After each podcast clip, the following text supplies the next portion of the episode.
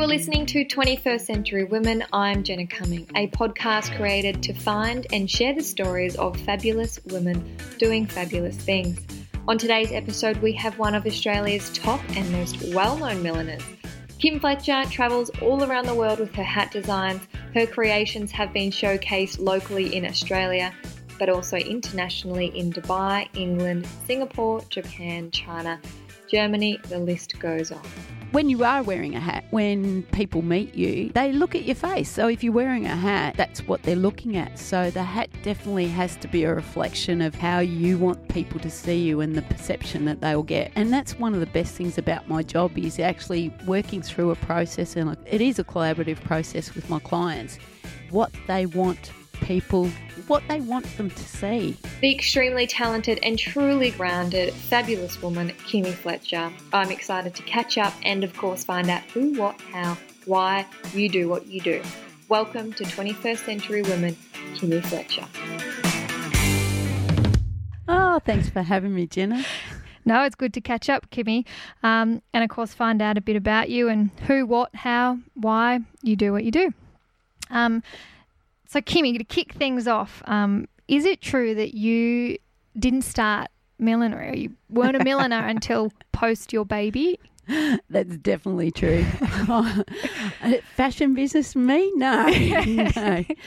I actually worked in um, administration in a, a, large office that was at a truck manufacturing company in Dandenong, paid 500 people a week. And to be honest, Jenna, I, I loved my job. It wasn't a case of not enjoying it and trying something else, but it was one of those things where uh, after having Emma and a lot of women would be able to associate themselves with this. I, I just struggled when I went back to work. I struggled with the life work life balance in terms of I had um, work which was pretty stressful, and then I'd go home and I had a small child that needed my attention, and I dissolved. Um, there was no me. I, I was just this person that was running from one thing to another, and and all it was, Jenna, was I, I saw an advertisement in the newspaper, one night a week, six months, a millinery course, and I thought, well, what's the worst that can happen? I could make a hat I could wear to the Melbourne Cup Carnival. So, yeah, I, I started in 1993 in a millinery course and was hooked. And it was one of those things. It was it's just a case of everything fitting. You know, all the stars aligned. Um, um, my ex husband and I had gone to the races regularly, and I, I really enjoy horse racing as a spectacle. And so it was a good fit. I mm. mean, we mm. had a lot of very slow horses mm. that, that, we run, but at the same time, we love the social part of it. So, yeah. it, you know, millinery mm. just was a really good fit for me. Mm. Well, you think this is what back in 1993? That's right. I say. Yeah. Way back when, but women these days at the moment they're having kids and they are trying different, yeah. all different business, you know, ventures while their kids are small and little. Yeah. But to do that back in 1993, that wasn't quite the norm, was it? Well, no, it probably wasn't, Jenna, because what I, I had to basically work part time to pay for my expensive hobby because um, millinery isn't exactly yeah. a cheap cheap um, profession to go into. There's a mm. lot of expenses, and it's not something that you would do thinking, oh, I'm going to make a million dollars. Because if yeah. you go into well, if you go into anything, I suppose like that, you're going to be disappointed. And it's like everyone says, if you're passionate about something, you'll do a good job, and mm. hopefully then your rewards will come. And I've been lucky enough that that's been the way of my yeah. business. Yeah. Yeah. Now I find it really hard to believe, but is it true that you, when you started out, you were selling your hats at the markets? Definitely was. Yeah. It was one way of um, getting to to see how customers felt about your product and mm. things like that. And a stepping stone, um, as I said to you, millinery is a really expensive hobby. So you can't just keep creating these hats. You have to actually find some way of recouping some of the costs. So I started at um, Collins Place in the city. Mm. They had a market every Sunday. So I used to go in there and have to be there by set up by seven o'clock, Jenna, and and packed up by oh. five, and and yeah, but it was uh, one of those good. I actually enjoyed the experience, even though it wasn't a huge money making venture. Meeting people, talking to them about what they did and didn't like, getting feedback. It was all part of the grounding, so yeah. it was a really good experience. So I mean, now Kimmy, you are flying all around the world. You're a recogno, you're a recognized milliner throughout Australia, and uh, an amazing, amazing designer.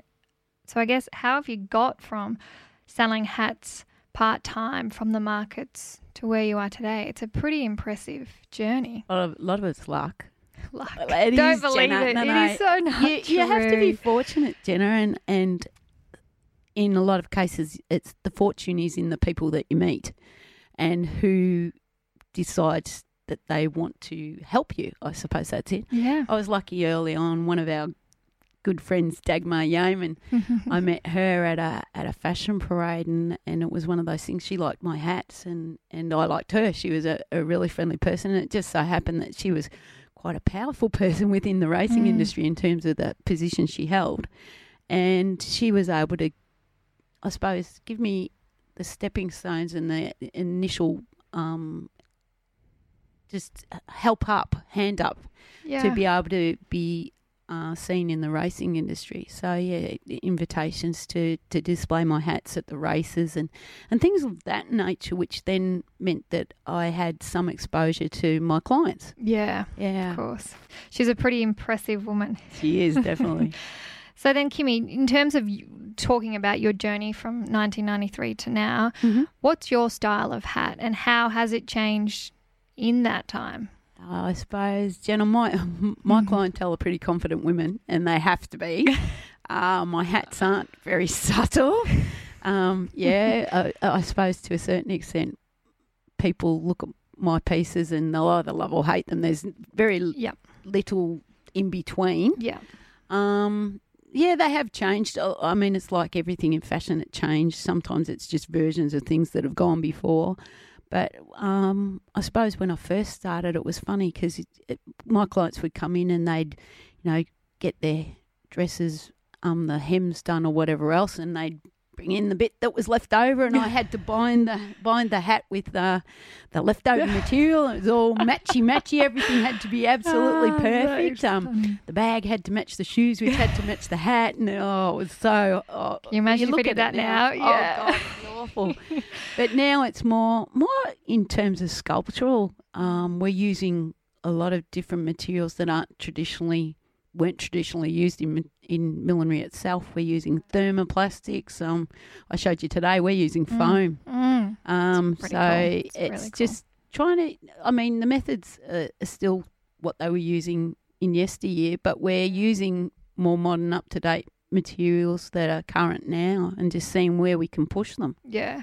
And you know, for me, my experience, Kimmy, you've made me hats. Um, and I guess what I love about your incredible talent is that every single time I've we've worked on something, um, each piece reflects who I am. Um, and I guess everything, you never push me into a corner. You never force me to do a trend. Instead, you've gone, okay, well, what makes you you and what, let's find a piece. And you've nailed it every single time. that is, no, you have. kind. But then I, I feel confident. I feel uh, comfortable. Yeah. Um, it, how do you how do you do that? Like, Well, what's you- the secret? I think that's your you know I- a massive point of difference. You have just you're incredible. Not many people can do that. But you know, uh, well, what it is, Jenna, I suppose that you got to remember that um, when you're wearing a hat, Don't share all your secrets, by the way. no, no, no, that'll be fine. But um, when you are wearing a hat, when people meet you, they look at your face. So if you're wearing a hat, um, that's what they're looking at. So the hat definitely has to be a reflection of how you want people to see you and the perception that they will get because yeah. um, it is. It's it, it's one of those things where yeah, okay, I can. We we've had it in the past where we've had models now drop dead gorgeous, six foot tall, all the rest of it, and put a hat on their head, but if they can't confidently carry it off, it won't Yep. work. Yep. Now physically, yeah, the face shape, the the proportions are right, but mentally, if they're not got the confidence, they can't carry it Yep. off. Yeah. So yeah, it is, and that's one of the best things about my job is actually working through a process, and it is a collaborative process with my clients in finding out what they want people, what they want them Yeah. to see. Um, yeah, and so it is one of those things. If you're a conservative person, you can't wear an outrageous hat. You just feel awkward all day, and and it actually works in the works in the opposite way too. If you're very flamboyant and you wear a conservative hat, you won't enjoy yourself. Yeah, I can't do that. No, funny about that. Yeah. No, you're pretty. No, I think it is. You're a part part milliner and part people reader something because Yeah. you know there's a massive being able to understand people. Is Well, I suppose it's an skill. education thing because we weren't taught how to wear hats. Yeah. Um, not my mum doesn't didn't like hats, uh, so it was one of those things where she didn't ever teach me what hats would suit me and all the rest of it. So I've got no background in it at all, and that's generally the rule because unless they wear hats to the races, it's very rare for a woman to wear a hat in Melbourne. So yeah, so it's one of those things where yeah, you need a little bit of assistance just to try things on and, and give you that confidence that yes, you can wear it and be comfortable. Mm, were you interested in fashion? Ah, yeah, yeah, and it's funny. Um, for my fortieth birthday, my my sister got all these photos of when we were kids and everything, and put them up, and um, it was hilarious. Even when I was little, I was shoving teapots on teapot cozies on my head, and uh, it was amazing the so amount of hats I actually had when I was a kid that I hadn't hadn't really No. realised that that was there. But yeah, I did. I used to wear Wow. Kangol hats because I like Donny Osmond and Michael Jackson. And, yeah, so they all wore hat caps, so I wore one too.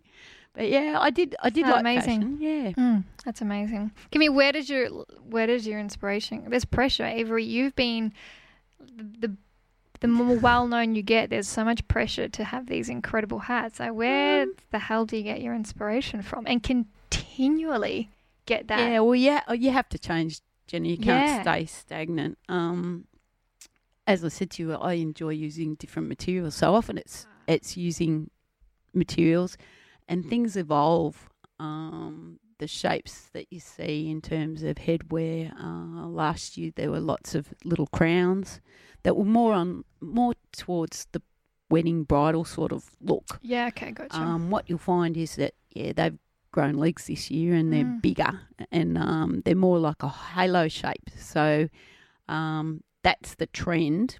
Now, my my clients aren't the sorts of women that tend to just want a trend piece because they want something that's a bit more Statement substantial piece. and, and more about them. So Yeah. I obviously I've got to have what's on trend in Yeah. my range, but it's not going to be a staple for me. Um, I'm actually trying to bring in more hats with brims and crowns and things. So Oh. so we'll, we'll actually be putting pieces in along those lines. Yeah. That's cool. Super cool.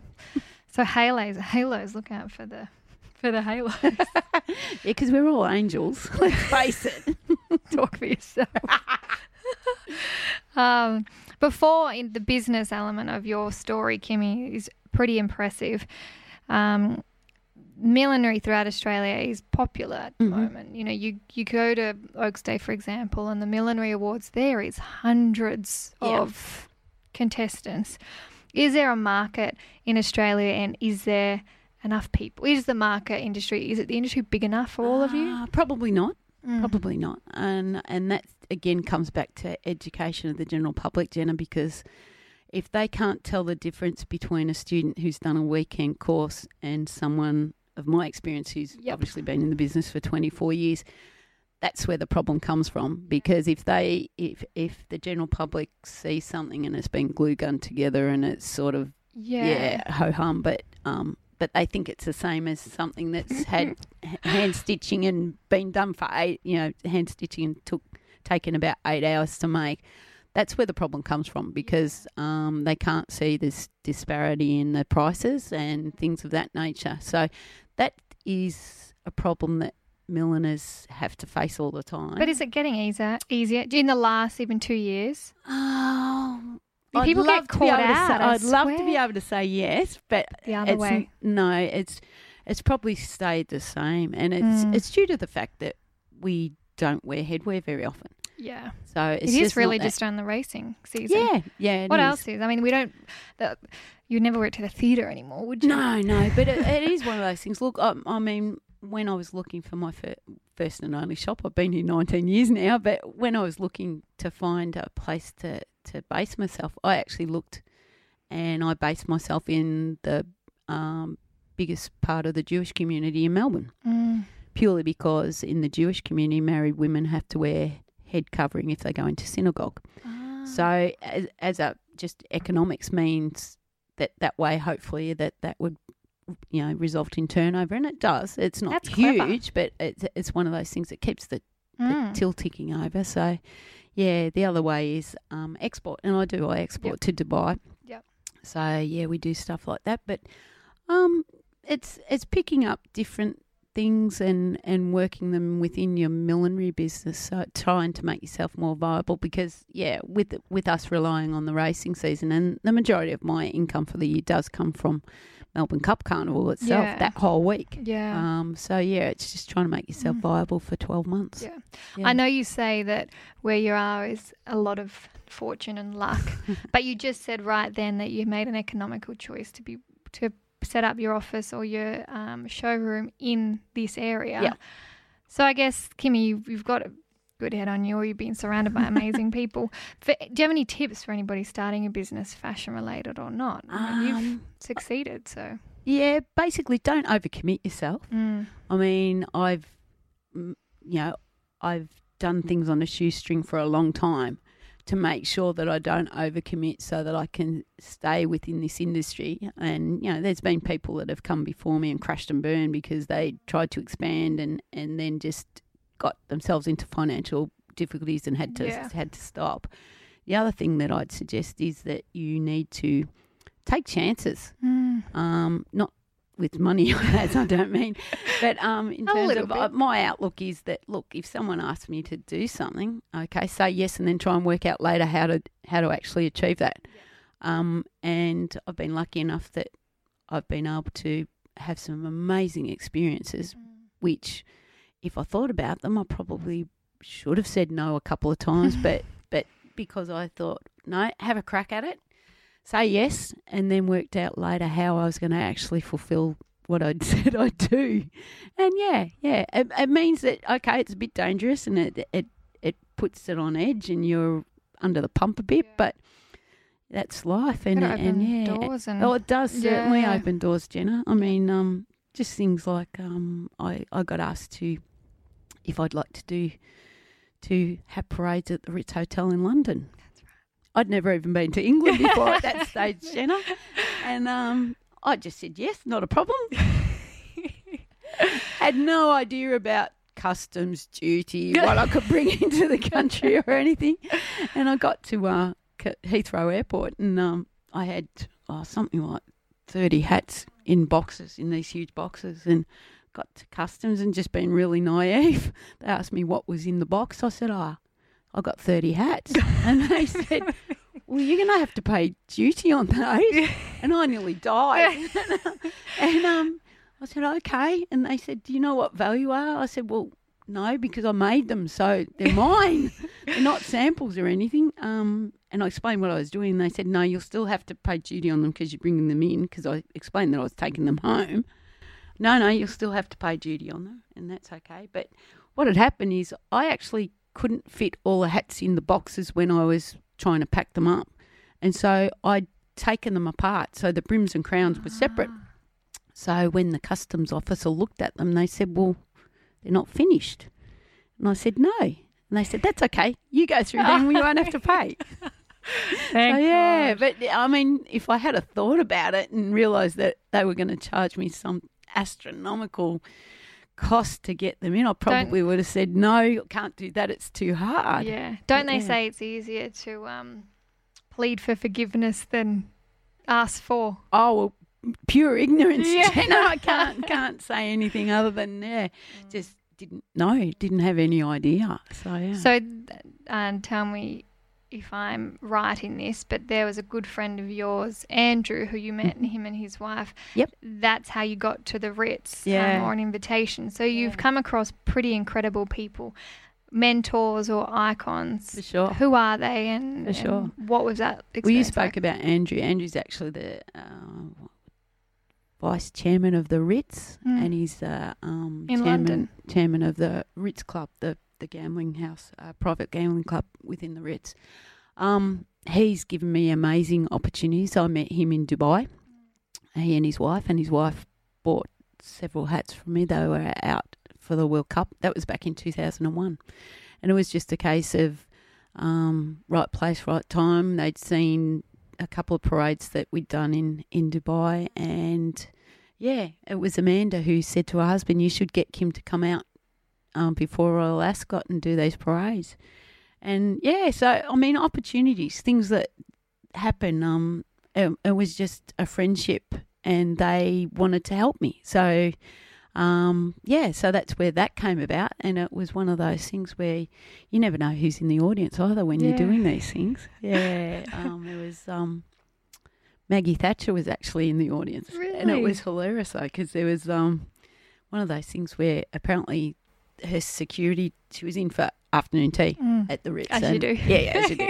and um, yeah, and and her security weren't given the brief that we were having a parade. So there's all these MI5 people running around like headless chooks in in the Ritz because we'd caused a fuss because we had a hat parade in the halls of uh, the Ritz. So yeah, so just different things happened. I was oblivious to it. I had no idea, but apparently it caused some problems for a while there. But um, yeah.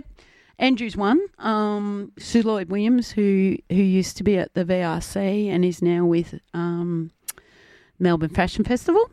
Uh, she's been a huge influence. Uh, she was the one who initially got me to go overseas with the Melbourne Cup. Oh, So yeah, so they've probably been two major ones, and Mm. then friends like Dagmar Yeaman, who I said um, has helped me on my way, and to this. I don't know why she does it in terms of she's still helping me. because she's an incredible woman. Oh, she's an why. amazing woman. Mm. So yeah, I'm lucky to call her my friend. And Mm. yeah, so Mm. no, meet some incredible people. Yeah, and they, at the end of the day, most people are very positive Yeah. and they want to help others. yeah. And so it's just a case of listening and, and seeing what opportunities Mm. there and Mm. and um, going with it. Yeah. Mm. There's a there's a huge uh, fashion icon, Stephen Jones, Yeah, amazing man. Ag- absolutely incredible man. and yeah. you you know you guys have a pretty unique relationship and respect, I think, for one another. Yeah. Um, but you know, being surrounded, you are surrounded by absolutely incredible people, whether it is support from the likes of Dagmar, yeah. um, or being able to mingle and network and with Yeah. the likes of Stephen Jones, who Yeah.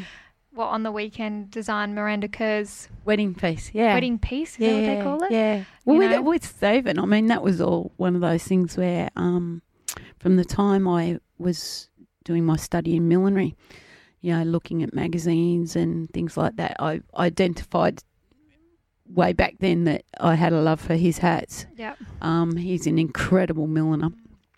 And so, yeah, from 1993, when I sort of started actually looking to see who designed the headwear, I, I knew about Stephen Jones. And um, yeah, so it was one of those things that fate brought us together. Um, actually, Dagmar again.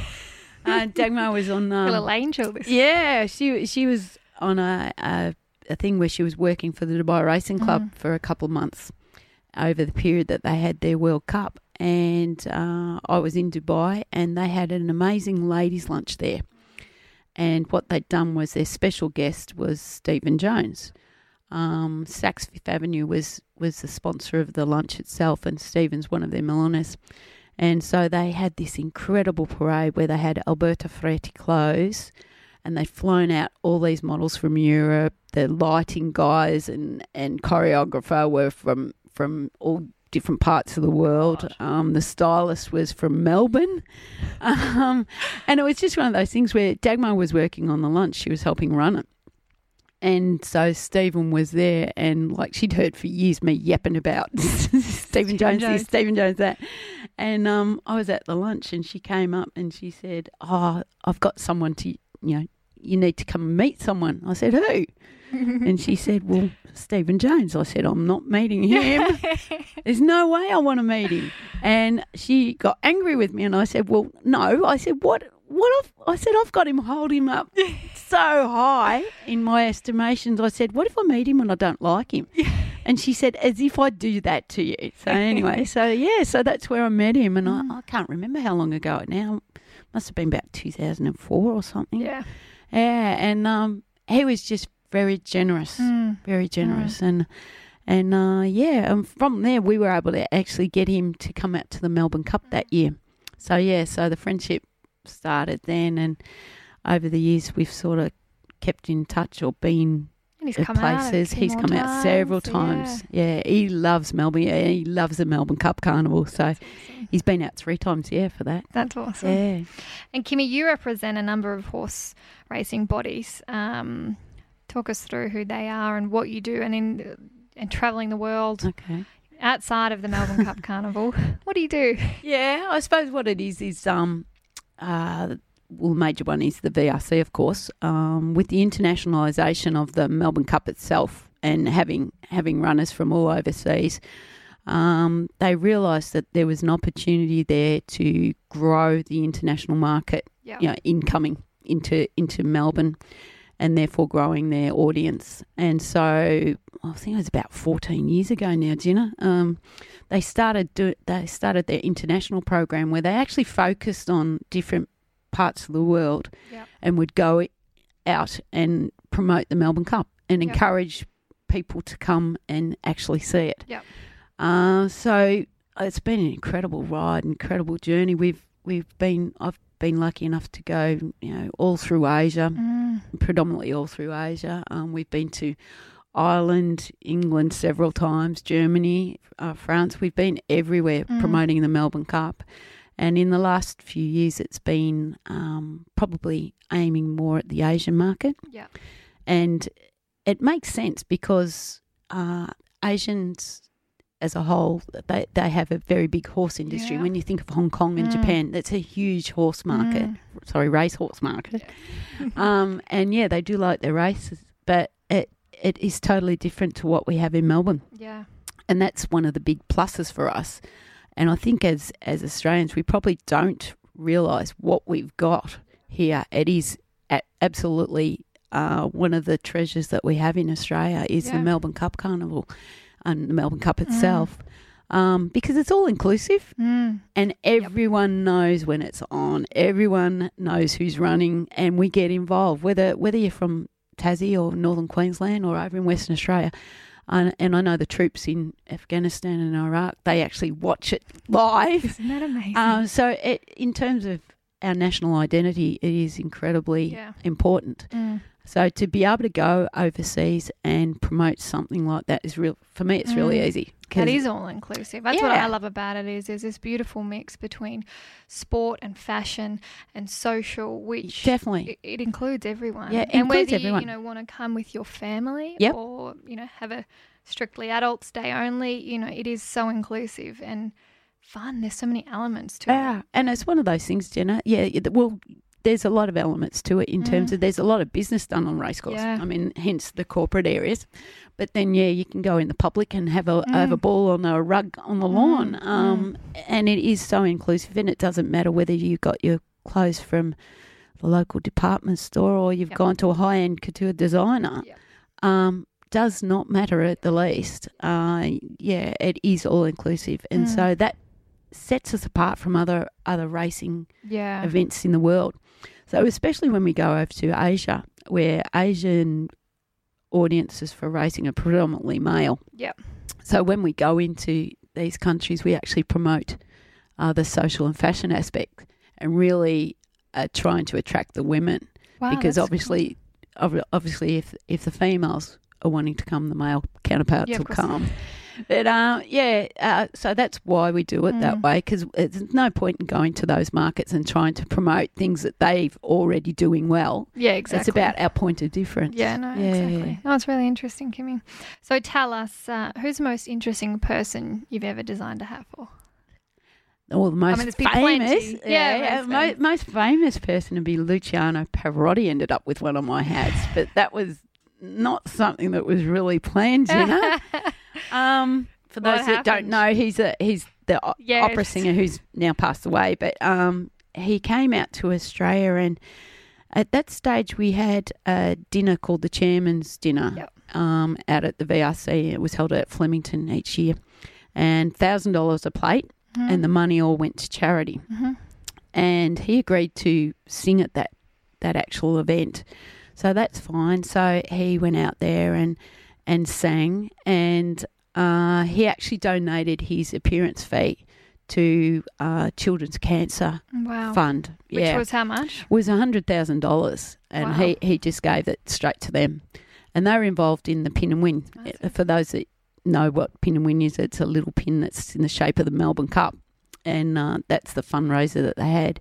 So they wanted to thank him because, Mm. like, this man had just come and sung, and he's one of the most famous people in the world, Mm. and he hadn't taken a cent. He'd just given Mm. it all to them. So they wanted to thank him and, and obviously have a photo op and all the rest of it. And he was staying at Crown.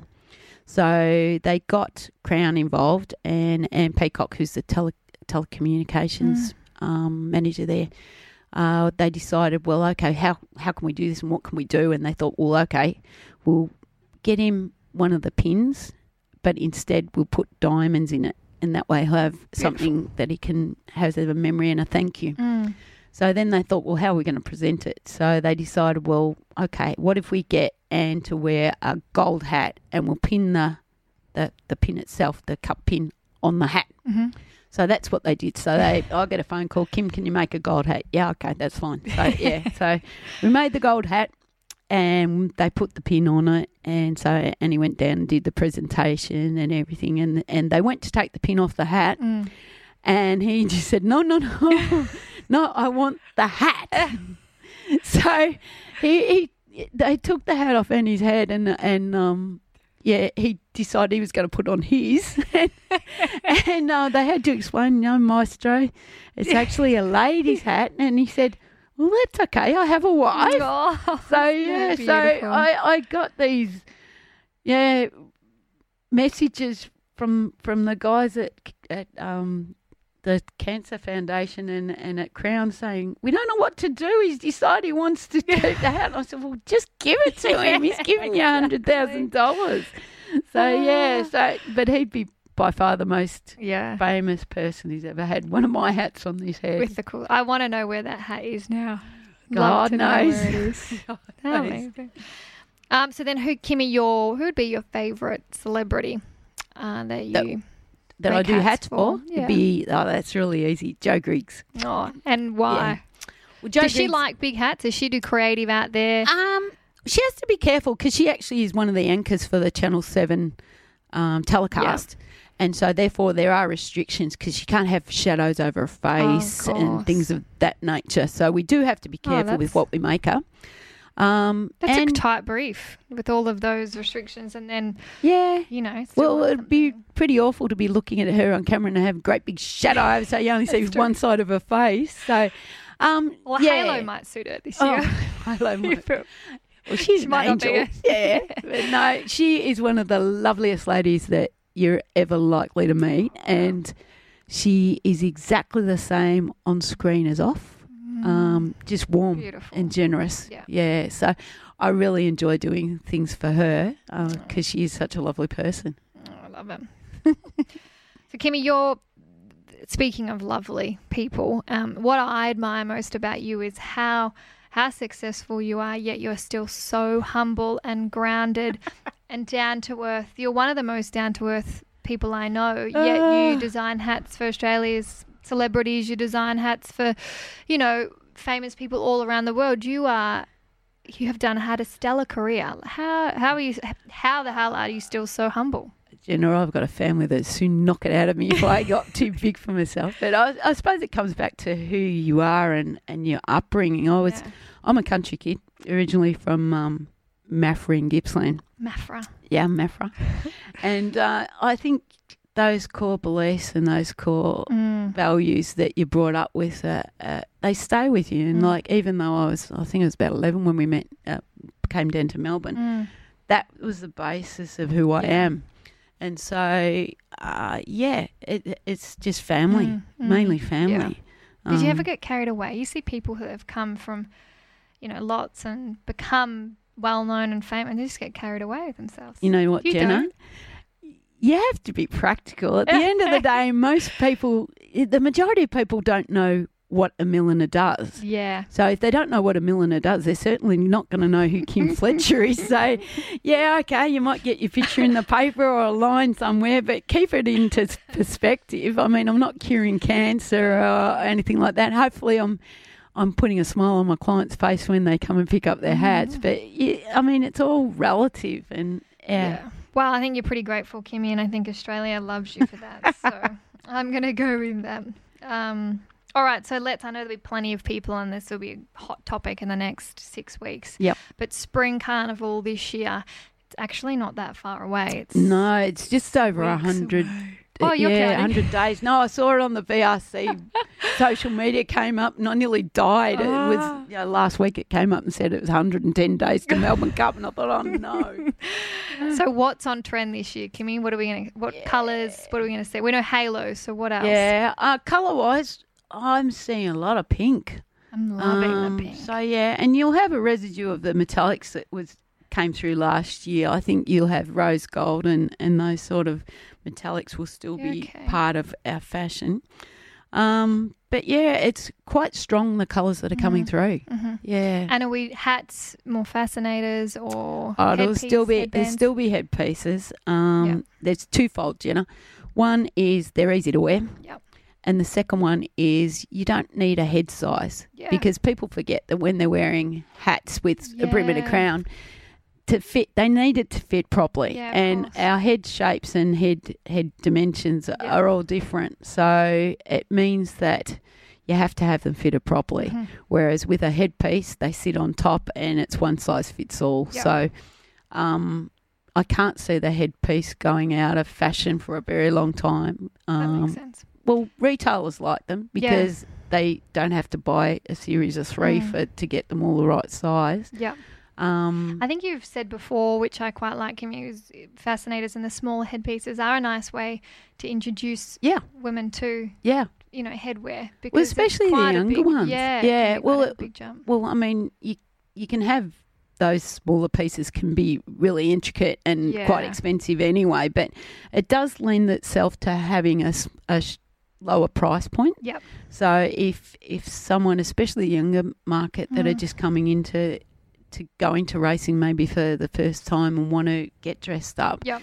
if, it gives them the opportunity to wear a headwear and Yeah. fit in and Yeah. um, get the confidence that later on they, they'll be Mm. able to wear something a bit more elaborate Yeah. and, and substantial. Mm. Yeah. So my dress code, Kimmy, I've always gone if you Oh, yeah. if you wear confidence, then I've never really followed a trend. Whether I have or not, I'm not sure. But yeah, I'm I'm a full believer in if you just wear it confidently, then you make it that's on true. trend kind of you of can thing. make it. You you So make I it work. Agree, and I think anyone who's out there having a crack, that it's just have fun with it, 100%. However, is there anything that we should avoid this spring? Oh God! If I see anyone wear lace cat's ears, I'll throw up.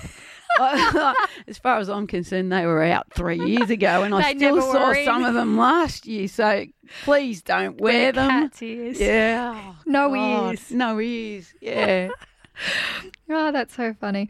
Anyway, Kimmy, we also want to touch on that you have your you runway or your showcase of your season Yep. at Wednesday, the sixth of September That's at right. Lexus Brighton. Um, what is really unique about your runway is you have everyday women part of all your models. You don't have um, high end models showcasing your hats, Oh yeah. um, which is pretty exactly right. amazing. Uh, I think it reflects who you are. So, again, kudos to you. Um, can anyone come along? Um, we have to know. Well, not can't have thousands, Jenna. Um, I know we'll sell hats. there is a limit to how many will fit in the showroom. Lexus of Brighton are very generous and do pull their cars out of the showroom so that we can do it. But um, obviously, my clients all get involved. Yep. Uh, in, sorry, invited, and and Lexus invite some of their better clients too. Um, yeah, but if if someone wants to, they can give me a call, and Mhm. if there's space. Um, they can come along. Mhm. But back to what you were saying about the models, I think it's really important when you are showcasing the, your work that your actual audience and who you're trying to uh, connect with Mm. do relate to the models. Yeah. And my clientele aren't 18 year old, six foot tall models. Yeah. Um, they're more mature women. Yeah. And so I like to think that when they come, they can actually see someone on the runway that they Yeah. can see and, and then imagine themselves wearing those pieces. And as for not real models, that isn't true. All of you have done modelling of, of some sort in the past. It's just it's not your actual profession. So I think you do a brilliant job. No, And it's it's um amazing women. but it also means that it's it's not so um I suppose sterile Mm. for want Yeah, of another word in terms of it's meant to be friendly. So if you It's went down there and there's a bit of a stumble or something, Yeah. it doesn't matter. And and the last thing I want is for models to be walking down somber face. So yeah. I mean, we always say get out there and smile, and I know. Katie Flockhart's got there and done a bit of a jig one time, and danced a bit to the music, and that's and whatever else. And and um some yeah, because some of the girls have got their kids there. So Yeah. yeah, I mean Yeah. Nina O'Brien and Mm. and they've all got a connect connection to racing. yeah. Yeah, whether their husbands have been Yeah. jockeys or or whatever else, there's a connection to racing within that Yeah. group. So Yeah. yeah, No, I think it's pretty cool. Well, I'll be there with hats on, Kimmy. you've got no choice. We'll drag in, Jenna. Pardon the pun. Um, but I also think too, in the whole experience of creating a tailor-made hat hmm for you is a pretty I find it a pretty remarkable experience and if you do it every single season or if you just do it once off Yep. these pieces you have forever Yeah. you know for me I can't wait to give for one day have my children's kids have a piece you know what I mean it's Yeah. pretty amazing Yeah. stuff and I think even if you just do it once um, Yeah. you're not going to regret it I don't think Well, it's funny with my clientele. Um, I've got one client who she's got she'd have over 120 of my Mm. hats. 120 Yeah, she's uh, she's got a second bedroom in her apartment, and it's just got wall to wall hat boxes. 120 She would easy because she she's been buying hats from me She for could over start a years. museum with your hats. She probably could, but yeah. That would But- be and- amazing. But see, her her hats are more extravagant and extreme. Mm. She's she puts hers into two categories, I suppose. She's got because she wears a hat every day. So Ah. yeah, so she wears a hat every day. But the hats that she wears to say to work, most people would wear to the races or something. she, she she it's her thing. Hats are her thing. Wow. So she does. So. I've got clients like that, and then I've got the client that comes in once a year or once every second year and, and gets a, a special piece made. Now, what I'd suggest to anyone listening that's not sure, um, if you can, go to a milliner and get a milliner to make your hat because what it is is the techniques that we use, we don't use glue um, in putting the hats together. So, therefore, if if you want a piece to last that you'll be able to wear for Mm. quite a few seasons, um, you're working in collaboration with your milliner, you can work out what would be a good base yep. get that in a neutral color, whether it be black or a, a neutral cream or something along those lines. And then what you can do in in the seasons that come, as long as you get the right shape that really suits your face shape and your Mm. build, you can change the trimming on it. Yeah. So Yeah. okay, Mm. um, this year you might want to wear it to Derby Day, so you've got Yep. a black base, so you'll have black and white trim. Yep. Well, next year you might wear it to Cup Day. Well, Yep. okay, you can go all out and change the trim to pinks Mm. and blues or Mm. something.